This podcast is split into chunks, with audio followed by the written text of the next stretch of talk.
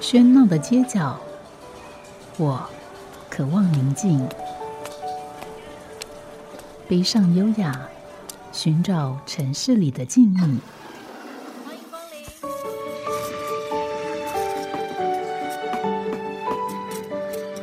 临。一杯拿铁问候，我们在书里相遇。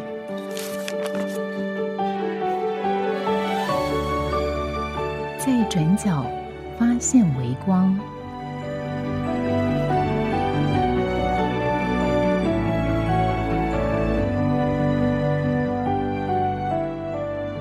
欢迎收听今天的《在转角发现微光》，我是吴嘉恒。在今天的节目，我们要访到是台中新手书店的郑雨婷，来到节目里面来介绍这家书店。我们先跟雨婷问好。哎，主持人好，各位听众大家好，我是雨婷。是，呃，新手书店会给人家一种错觉，好像觉得它很新，或者是呃，开这个书店很新。虽然你们到现在已经五年了，那这个 这个书店店名会不会引起这样的困扰？有啊，第第一年出去给名片的时候，大家就讲说，新手总有一天变那个啊、老手、手手、小手。哎，对，我也想说，好，以后开分店叫小手书店好了。现在自己有小孩了，嗯，呃，其实也不是这个样子叫新手。其实我们有一个小小的，就是我那个时候开这家书店，其实因为我很喜欢卡佛的短篇小说《新手》，他最早要当我们讨论爱情，我们讨论什么嘛？后来就叫新手书店。那自己也给自己一点期许啦，就是勿忘初衷。每次出门的时候，要告诉大家，告诉人家自己是新手，不要这么快变老手。因为你如果是个老手的话，很多人跟你讲说啊，这个不用读，那个不用读，这作家哎，以前比较好，现在比较怎么样？你你对新手而言，阅读是很快乐的、啊，其实也没有挑这么多，你就爱的东西就拿来读，就这样子而已。所以人家书店叫新手书店。对，我觉得这样解释蛮好，因为新手他不是一个就是客观上面的新旧而已，而是说我们每天有一个保持，因为你保持就像上舞台一样，人家说这个总要保持三分生，就你完全觉得这个戏我已经演到熟了，那你这个上台，要不然是没有新鲜感，要不然你就是觉得啊随便演演就好。但是你有三分生的时候，就表示说你对这个呃。剧或者一个表演，还是有种敬畏在那边，然后这里面还有很多东西是你可以再去发掘的。嗯，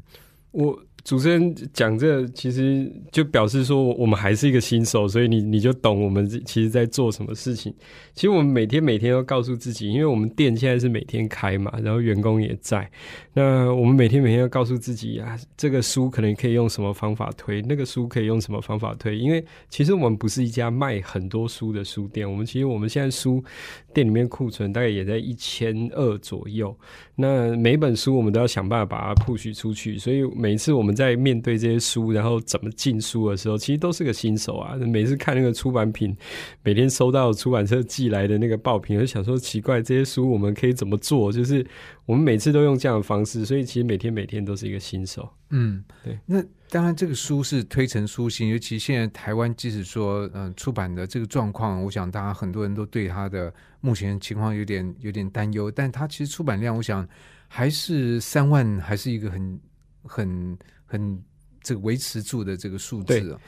呃，基本上就我们而言，其实书店很好玩。就是主持人访问过这么多书店啊，每一个书店都跟你讲说啊，担心书啊，担心出版啊，担心阅读什么。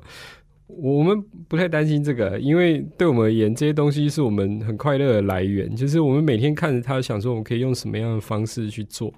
所以很多人来问说啊，开现在开书店会不会很辛苦啊？我跟他讲说不辛苦啊，因为认识你们怎么会辛苦了？就是开个书店，想办法把一些好东西介绍给别人，自己觉得自己是个玄物店嘛，卖书也不要卖多。最早只有一百本啊，那个时候觉得自己很帅，就后来发现因为养不活自己，才把那个一百本的周转，它的这个 base 太小，才才把那个才把那个书的量一直往上提升。事实上，我们其实一直也在想方法，说看可以怎么样提升。但因为我们动销率就是每五本卖掉可以卖掉一两本这样子，所以其实还不错啦。所以我们自己也在想说，我们可以怎么样去重新再打造这个选书的模式。其实我们每天每天都都都在思考。嗯，对所以我觉得这很有趣。就是如果在不同时间点，即使可能下个月也会有不一样的一个哦，有啊，我我 我我们常被问啊，就是我们常被访问嘛，到处被人家访问。你跟他讲说，你问我问题只能问一次，没办法问第二次。第二次讲跟第一次可能有会不一样。我们每次办活动，我记得我书店最早的讲座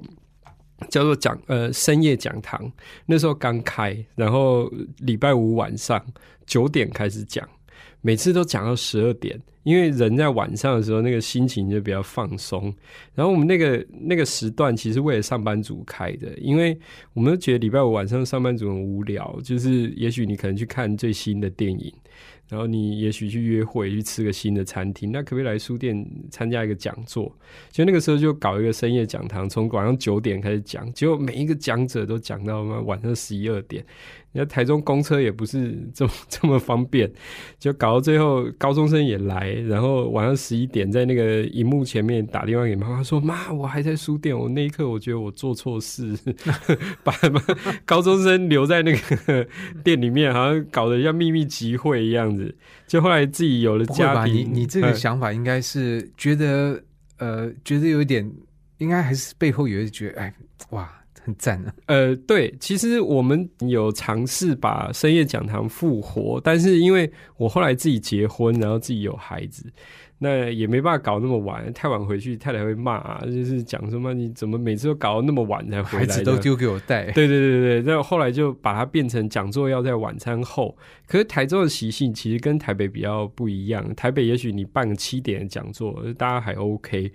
你办台中办七点，大家没什么理你，大家要吃饭呐，还要车程到你那里，所以后来我们那个讲座要在晚晚餐后是八点，然后讲到大概九点半到十点，那十点就电打烊嘛。我们试着让深夜讲堂复活，是陈德正他那本新书来我们书店就讲音乐，他那本书来我们书店新书发表，他他有问我说九点这里听谁要听啊？就那天有蛮晚晚上还蛮多人的，其实。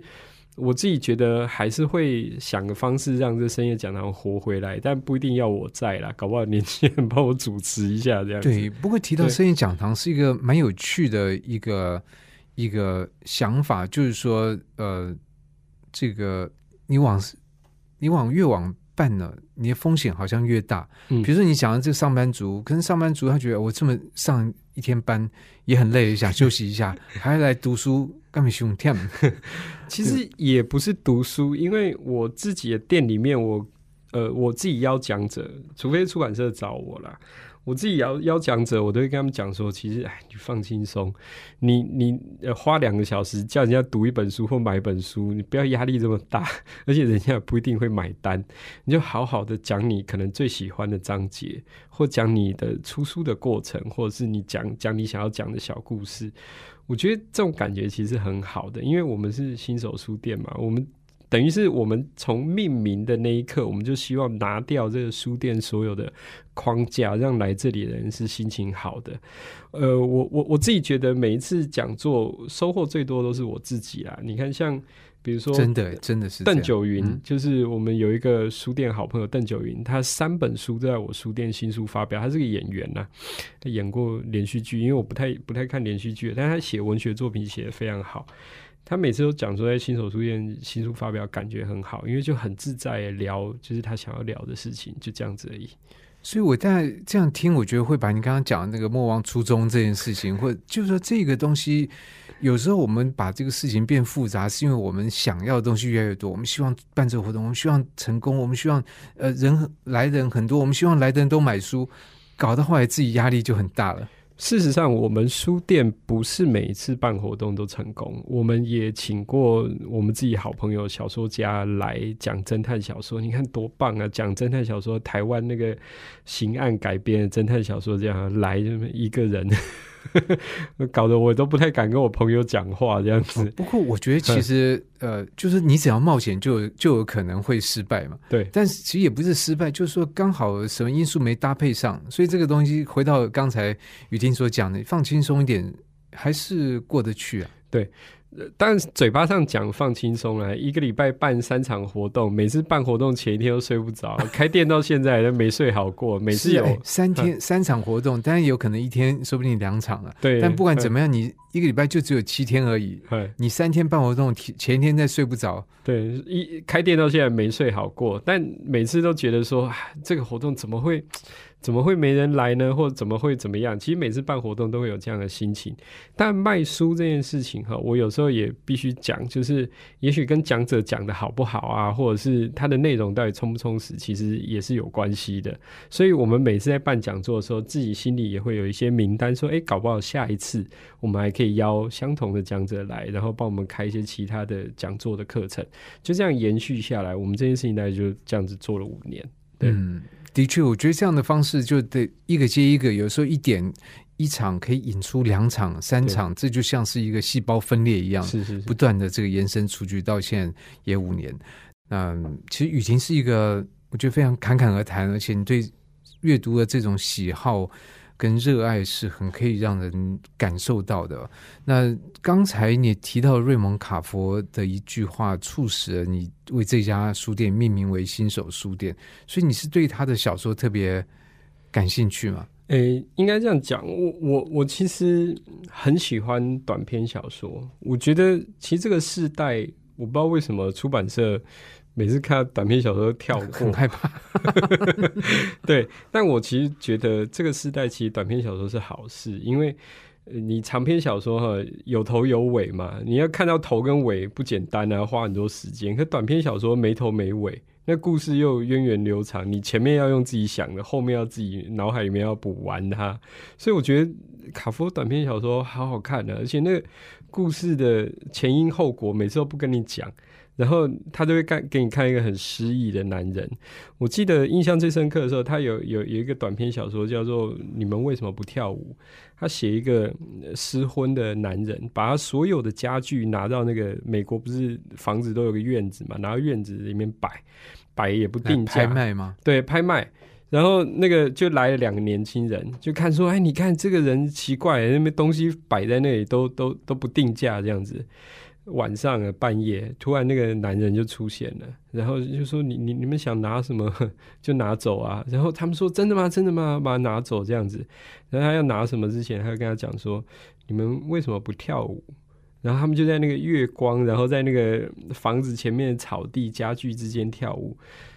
这个故事就这样。但你可以前因后果，你就可以去想说，第一个他失婚，第二个他可能，呃，这个社区里面大家都知道他是个失婚的男人，但从来没有看过他跟他太太做这样子的事情，然后他就突然就冒出来就讲说，你你你们为什么不跳舞？我我觉得这这是一个很棒、很诗意的故事，然后你就觉得说。奇怪，为什么短篇小说大家都不不喜欢？它明明就是一个很很好的人生的片刻。呃，当我们讨论爱情也是，就是新手嘛。我我不知道大家看过那个《鸟人》吗？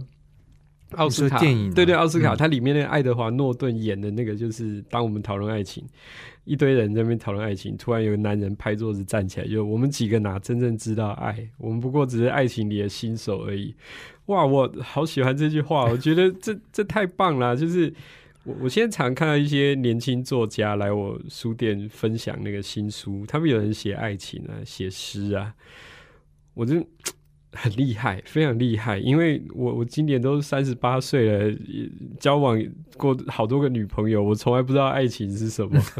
我也也还是爱情的新手。对我，我也只是爱情里的新手，然后我就觉得每次大家谈到爱情都可以侃侃而谈这样子，所以我特别爱瑞蒙卡佛这一段话。我记得他还有一个一个短篇小说，就是呃很小很美的事情。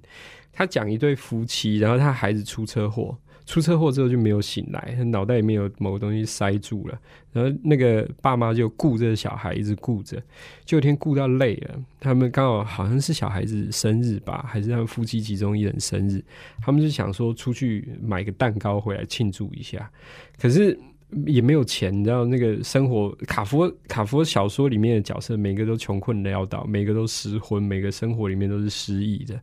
然后他想说，好，不然去偷个蛋糕好了，就偷去那个面包店里面，刚好那个面包师傅做好蛋糕放在那边。他把偷出来的时候碰到那个面包师傅，结果他们就把这前因后果告诉他，为什么要偷蛋糕啊，怎么的。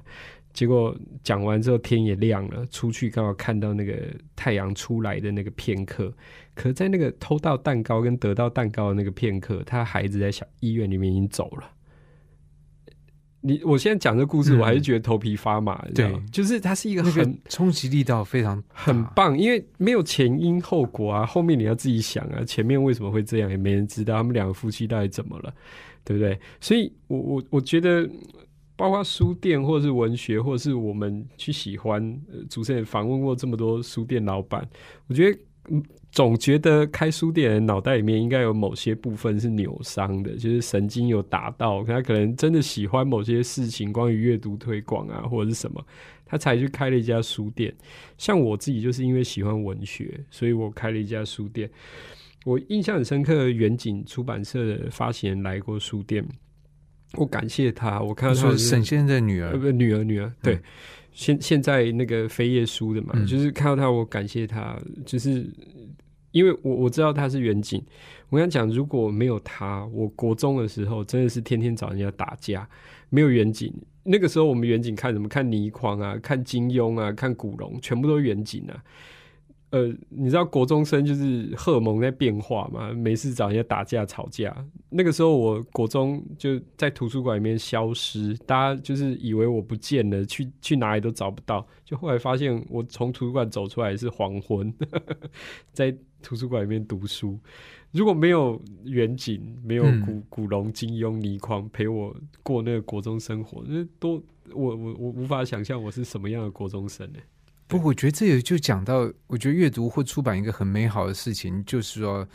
呃，这个美好往往有也也不一定是他本来的本意。就是说，比如说有一个人，他他因他不见是想要干嘛，他就写了一个东西，他可能觉得他不把这个写出来，他他他就是不舒服，他得写出来。那可能有个出版社不知道怎么样，他就出了这个书，但他不知道这个书出版之后，对每个个别的。读者的人生会造成什么样的这个影响？这个时间有时候会拉的相当长。我觉得像其实前一阵，呃，志文出版社的这张张其仁先生去世，那我在脸书上面也看到很多人其实提到，就在他们的人生某个阶段，这个志文出版社的新潮文库对他们产生什么样的这个影响？我想这样的影响都不见得是张先生当初他他预料得到，或者他其实就是说。而且那时候我最早是听这个林恒哲先生讲，他说，因为张先生他，当然第一个他也非常喜欢阅读，他拉这个三轮车夫，一有空啊，他就口袋里的小说就掏出来掏出来读。那后来就开始做这个旧书的生意。那之后因为呃《文心》杂志这个被被查封，那这些书就拍卖，拍卖就盛况空前，所以张先生就看到哇。卖书这么好卖哦，然后他就说：“哎，那那我我也想来做出版。”那这时候，这个林恒哲医师他是在台大医科念书，说：“哎，要出哦！我跟你讲，史怀这个这个书，今后要不要出？”他说：“要出，可是我我我不会翻译啊，这用外国人跨博啊，没关系。”林医师说：“我来翻。”所以这样就把这个整个新潮文库弄出来，但是这个我相信这样的一个想法，在他当初做的时候，他并不是想到，哎，我们要要对什么读者产生什么样的这个影响。所以我觉得雨婷讲这个真的非常有趣的一段。这这呃，新潮文库，我我我我必须说，我们都读以前我们读那个赫塞彷徨少年时，都是新潮文库嘛，所以真的是也是感谢啊。那这这个传奇年代现在在已经不在了哈，就是你可能出一本书，然后大家都看过，这个传奇年代已经不在了。可是我得说，在我们我到现在还跟人家讲说，你武侠小说一定要看《绝代双骄》。那个侦探小说啊，好好看哦。那个时候看倪匡，对，那个古那个时候古龙写武侠小说，其实跨界，就是他其实是用一个那个两两个兄弟，然后不同的那个一个往恶人谷去，一个去那个移花宫里面去了嘛。你一定要看这样的小说，因为那个就是现在的社会。你可能不同的教育啊，然后你你发现只有恶人谷的都是好人，反而正人君子都是坏人。我觉得那个时候的阅读其实很快乐的。那到现在，也许我我们常讲说我们要推广阅读啊，年轻人要读书啊，其实我们以前根本没想那么多。对，没有想那么多。对反正就是就是怎么样，就是就是读了读了就屌啊，然后你就继续看下去这样而已。不过我想这也就是呃。刚刚讲回来阅读的这个美妙，那它也促成了，我想跟雨婷开新手书店都有很有关系。那么在今天的节目里面，我们要访到的是新手书店的郑雨婷。我们先休息一下，再回来跟她聊。好家庭联播网，中部地区古典音乐台 FM 九七点七，北部地区 Bravo FM 九一点三。欢迎回到今天的在转角发现微光，我是吴嘉恒。我们今天邀访到是信手书店的郑雨婷。那么从刚才我们想，我想对这个书店有一个基本的认识，当然还有很多话题还没有触及到，因为很多的特别放独立书店，从那店名往往也就可以看得出来它的倾向。当然，我们像刚才对于新手书店这件事情也做了一些呃这些呃谈论了，可是。对于在这个书店里面，到底我们可以看到什么类别的书？什么样的东西是你感兴趣以及想要介绍给读者的？呃，应该这样讲，我的书店其实它有一些不一样，它每一年其实都有一些不一样的目标在达成。那比如说像今年，我们其实希望要办读书会，因为我们每次都觉得书其实不好推，那也许可以用一些方式帮他推。可是回头来讲，我第一年刚开这个书店的时候，因为我本来在学校教书嘛，就觉得文学书、理论书很重要。那个时候我也想要当我我刚开书店的时候选那个一百本书，现在大家上网看影片啊，什么都还看到这这些影片，每次我自己看都觉得很惭愧。我第一年的时候，其实很想要当台中的唐山书店，后来发现不行，唐山只能有一家，而且要开在台大旁边，而且要在地下室，要走很那个很很深的那个楼梯，这样走下去走到地下室。选了一些很难的书啊，理论啊什么的。后来干脆就反正那些书把它卖一卖，卖卖卖完了之后，就就不再选那些书。所以我们其实每一年每一年都会有一些变化。那更特别是，其实。第一年我的书店是我自己雇，当然我们这书店其实本来打算说啊开个三四年看状况怎么样，就是能能做就能做，不能做就就就算了这样子。就大概在第二年的时候啊，我我开始有了员工，我们就开始讨论说这家书店可以怎么样做，就是包括我们办活动啊，怎么样宣传啊，各种方式。我就发现，哎。一家独立书店哈，如果你真的从头坚持到尾独立的话，全部都是老板一个人做，那我觉得老板会累死。对，第一个会累死啊。但我们也常听说，哎，好像之前是香港有个书店吧，还是哪一家书店，说是老板书搬不动，所以决定把书书店关起来这样子。所以，我我我那个时候就想说，哎，好像员工来了之后对我有很大的帮助。但那个帮助当然第一个在于自己有时候可以出去跑一跑了，然后回来再面对自己。自己的书店这样，那就比如说今天来到这边，对对，来电台 们讲讲话，然后回去再面对自己的营业额这样。但他他的快乐在于说，哎，每个员工他有对书店有不一样的想法，而且更好玩的事情是我其实自己也预想不到，就是新手这件事情，就是后来其实有些年轻人来我书店工作。他们每次来就跟我讲说：“哎，老板，我现在在看什么书？什么书？也许这样的书，它其实是可以试试看，或做什么事情推广，让读者知道的。所以变成是说，我们书店其实每一年都有一些小小的换血。也许这个工读生走了，这个员工走了，又来了一个新的工读生，他有些不一样。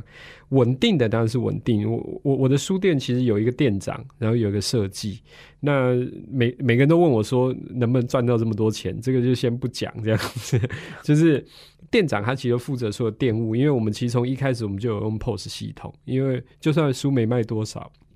也要去看说那个书到底是卖什么样的书。那设计他就负责提供我们很多企划规划，那我们就会去安排说啊，也许我们这个书可以怎么推。那每一次他们给我看到书，其实都是很不一样的的的面貌。那如果你让我持续选书选个五年的话，那完蛋，真的是我觉得我的书店，我记得印象很深刻。那个女孩跟我讲说：“老板，你知道新手书店以前是个那个男子汉书店吗？每本书又又大又又难读这样子。后来慢慢做一些变化，像我们在暑假的时候就做旅行文学的书展。”那那个旅行文学其实并不是说呃一般的那个旅游书，而是我们选的马可波罗那个保罗索鲁像这样的书，那非常好看。我自己也觉得那样的书非常好看，可是它卖不好，或者是卡帕的呃的的摄影集，然后斯坦贝克俄罗斯纪行，我们都把它算成是旅行文学，然后我们都觉得啊这书真的蛮不错的，它也收到一些好的效果。也许以前人家不太懂，说啊你书店。旅游文学你可以怎么推？可是你你现在就发现，也许你做了这样的事情之后。有人会跟你谈索鲁啊，就跟你讲说这个作家很奇怪，去哪里又把哪个地方写很烂，写很烂，然后你又很想去这样子，就觉得他很有趣。那我们自己也会做一些设计，想办法去推这样子的书。所以其实书店每一次都会有一些新的不一样的变化。那也就是看员工怎么做啦。那有时候他们选的，比如说纪录片影展，他们就会叫我选书。可是我们卖的最烂就是纪录片影展，就是叫我选书就完蛋，只要碰到我就肯定。完蛋，所以你这个的确，那个刚刚提到短篇小说票房毒药，然后那个纪录片。对，那泡泡我就完蛋。但是我们还是会推啦，就是像比如说卡佛书，我店里也会有。那对，我很好奇，你你有在书店里面办过，比如说读书会来来讨论卡佛吗？或者来介绍卡佛？我因为我我的店它其实位于街角，它就在那个中心街向上北路的交叉口，然后它其实蛮热闹的，它有点像水族箱，做什么事情大家都知道这样。所以其实我们现在有另外一个空间，想要做读书会。我们确实办过短篇小说读书会，像之前字母会有来我们店里面讨论，可我就觉得那个 那个方式没有这么的好，因为我们还是以朗读为主，那你要深入讨论其实不容易。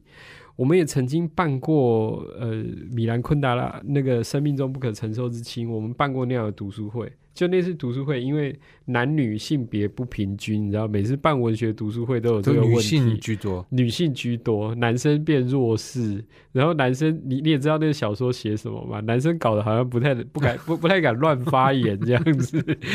因为那个小说内容实在是太特别了。哦，真的，我倒觉得还还好吧，这样对，所以变得是说啊，好像应该男性自己设限了。对对对，那对男，也许是男性自己设限。那我我其实一直很想要做这些事情，就是也许我们也跟大家讨论一下，就是小说怎么写，或者是小说里面的呈现方式。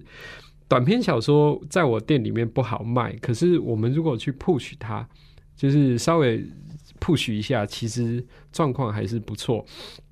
呃，前阵子那个西松老师的《封神榜》里的哪吒，他那个也是短篇小说重出，因为呃。我五年前刚开的时候，侯建导演来采访我，我跟他讲说，我最喜欢的《封神榜》演哪吒，就他重出，对我而言非常重要。我书店目前卖了五十几本，嗯，对，因为我一直跟他讲说这个好看，但你到底买了之后觉得好不好看，那就不干我的事。但我我必须说，那个对我而言是非常棒、非常值得一读的短篇小说，包括它里面还有一一个讲眷村，呃。东将军，我忘记他那个名字了。我觉得那联合文学周遭匪应该颁个勋章给你，很开心啊！因为我我我觉得，呃，你看多多少世代，他是民国六十八年我出生之前的小说，哎，到现在你看推了之后，年轻人还会来跟你买，说，哎，老板，也许我可以读一下《封神榜》演哪吒，因为我觉得那是一个万物有情的故事，所以我觉得可以介绍给别人，那真是太好了。而且我们自己的书店呢，它其实。大学生其实不太来我们书店，因为我们书其实不打折。就是如果要打折，我可能会卖鸡排，所以我不打折。所以我要的客人是二十二岁到四十岁。所以我们后来一直调整嘛，包括我们旅行文学啊、文学小说、短篇小说，我们其实都主攻这个这个年纪。那我们要的其实很单纯，就是说，也许这些年轻人他们。呃，拿到薪水不是很多，现在薪水都不好嘛。他们可能兼好多工作，我们附近好多年轻人，他们在上班跟上班之间跑来听个讲座，买本书，跑来我那里鬼混。你就会这样子，因为影响他们啊，叫他们买一本书带回去看呐、呃，杨度老师也来我们也会来我们书店讲那个有温度的台湾史。徐则成其实来过，就是写那个耶路撒冷的徐则成，哇，那个好棒的小说。我跟他讲说，大家一定要买。如果我这辈子有机会可以把小说改编电影，我一定要改那一本。后来他来台湾，我们就找他来书店讲，他讲他的《王城如海》，他有一本《跑步穿过中关村》，其实都卖过蛮多本的。我都觉得这其实是我们值得一读的文学小说。那你介绍给年轻人，只要痛调对了，他们其实也是会喜欢的。所以等于经过这五年的摸索跟调整，嗯，你在这个里面找到了一个一个开门的钥匙吗？呃，开门钥匙，我我大概我我大概看到那个门吧，我还还没办法把那个门打开吧，就是大概什么书会卖，什么书不会卖，我们应该对自己的客人还算清楚。那但一直调整啊，就是也许我们可以旅行书一些比较轻松的诗啊，现在诗很多，我们都不太好意思跟他讲说我们诗卖的好，因为很多人就跟你讲，其实我也是个诗人，我们就很很怕这件事情，但我们就会稍微米就是补书柜之间会稍微一下互补。那诗、短篇小说、旅行文学也比较轻松的，大众科普类，我们比较互补一下，然后让我们这些短篇小说啊，可以继续继续卖卖下去这样子。当然了，员工常骂我，就讲说老板，你这些书哈、真的是 都是书店卖不掉的书。可是，在这个部分，因为我刚刚这样听下来，会觉得说，你跟有一些书店经营者不太一样。有些他其实把那个好球带其实画的很很清楚，也也也很窄。然后，如果有书不在这个范围里面，就好像有一种对理想的的一个背叛了。可是，我觉得，呃，雨婷你不太从这个概念。虽然我觉得他你在做的事情跟跟卖的书其实有他的理想性，但你不是把那个理想挂在嘴边的一个人。诶、其实我我我们不太跟人家谈理想梦想，因为我们觉得好书，对每个年纪的人都有不一样的好书啦。那如果我很坚持说好，我我读的书是好书，就就违背了我们开了一个新手的初衷啊。所以其实有些年轻人，比如说有些年轻作家，他二十二岁、二十三岁，他们很爱来新手书店啊。有时候那个觉得没有压力吗？对他们办完讲座之后，留到晚上九点十点，还在那边跟我们鬼混啊聊天。我们每年中秋节，我们办那个烤肉的时候，搞得我们那个书店都要封街，一天到晚就是大家都来，所以我们说开玩笑，我们办流周末水席，对我，我们周末就要观光名胜书店，然后碰到像这种就是要请大家吃饭、那个聊天的时候，就变中途之家，大家通通跑来，然后你就觉得很好玩，因为我觉得有时候卖书这是一件事情，就做生意其实是一件事情，然后交朋友又是另外一件事情。你看有些作家，他可能连续三本书都要选择在我书店新书发表，你就知道，也许他觉得这个痛调对了。然后他就就就觉得说好，不然我我来我来写妖怪的那个何静瑶，就是他后来婚纱照还在我书店拍，因为他是因为在我书店办了活动之后认识他太太，哇，真的啊！对对对，然后我就觉得说哇塞，何静瑶真的是我书店开放给人家拍婚纱照，你是第一个这样子，所以我想何静瑶在写那个妖怪的时候，但也没想到这本书可以让他而且 完成终身大事。我印象很深刻，他跟我讲说，其实他写第一本、第二本的时候没什么人理他，他是写到连金的那一本的时候，才真正有卖到、有赚到钱。所以我觉得，其实这些年轻作家也也也没有这么的容易过生活。嗯，对。我想在很多方面可以感受到雨婷对于呃这个阅读的热爱跟这个坚持。那同时，他刚刚也提到，就是说打折这件事情在书店。当然，现在我们可以看到很多地方都在打折，读者好像也慢慢被养成就是折扣是必要的。可是你你自己觉得呢？我我自己的书店其实是从五年前开始，我们就讲说我们不折扣啦。但那个时候其实刚开业的时候，只有一个念头，就是反正打折，别别的书店会打折嘛，我就不要打折这样子。就后来就因为这件事情，就一直坚持下来。当然也是因为我书店大部分书我们都自己去搬嘛，我们想说东折西折，折一折我利润都没了，不可以这样子打折，所以我们也就坚持一直坚持到现在，就是我们书店不折扣。但有时候你想想，就是说不折扣这件事情到底是为了什么？我们后来其实自己有一些概念，就是我们觉得说，你一次啊买，因为独立书店，你有时候想想，你没有办法一次让人家买个三四本，有时候好像你看人家去成品啊，或者去哪里，一次买个五六本这样子。我们独立书店其实很少这样的客人，除非他真的是准备好要来支持你这样子。但是这种人我们也欢迎啊，我们称之为进香团，他可能一次买个五六本这样。但这些年轻人他有时候买一本两本不用打折啊，他们是真的喜欢这样子的书，他才会来这里买。然后买了之后他回去看看完之后还跟你讨论啊。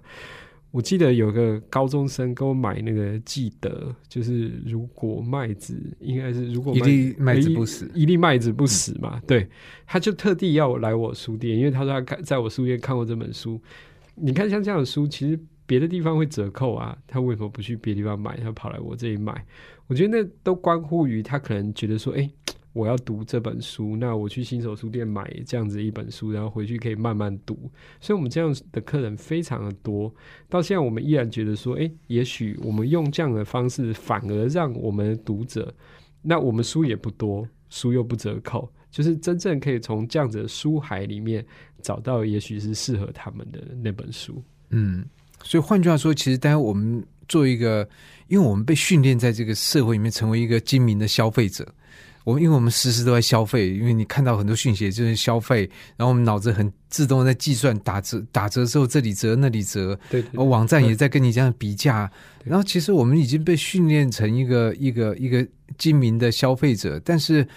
在刚雨婷所讲这件事情，等于说是我们用一个价值这件事情价值论述来取代那个价格，但是而且那个价格其实有时候很好笑，就是大家其实对于那个书的这个这个。敏感的，就计较的，其实就是在花那十十块、二十块、三十，打完三差个三五十吧，一杯饮料就就抵掉了。对，而且很好玩呢。其实我们为了不打折这件事情，到现在一直还有人问我说：“哎，你书没有人在卖原价的？”啊？”我也想说，我我我我我是卖车嘛，就是卖车没有在卖原价，但卖 卖书只是奇怪，为什么不能卖原价这样子？对，所以其实我觉得 今天很高兴，雨婷。提到这价格这件事情，但是在现在我们不太可能马上去去扭转这件事情，而且我们也好像不不能说，哎，我们其他卖买卫生纸，我们习惯买买打折的，那为什么买书不可以打折这件事情？但是。这个事情，总之，我觉得折扣它长远的效果，跟它立即的这个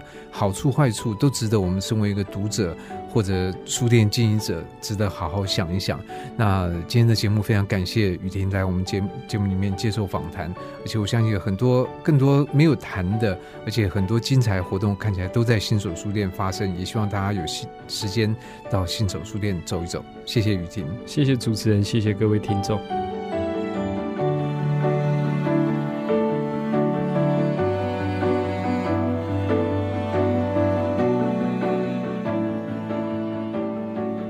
感谢您的收听。如果您对这个节目有任何想法、意见，我都很欢迎您帮我到 App Podcast 留言、打分、评星，也邀请您订阅这个节目，并分享给身边的朋友。我们下集再见，拜拜。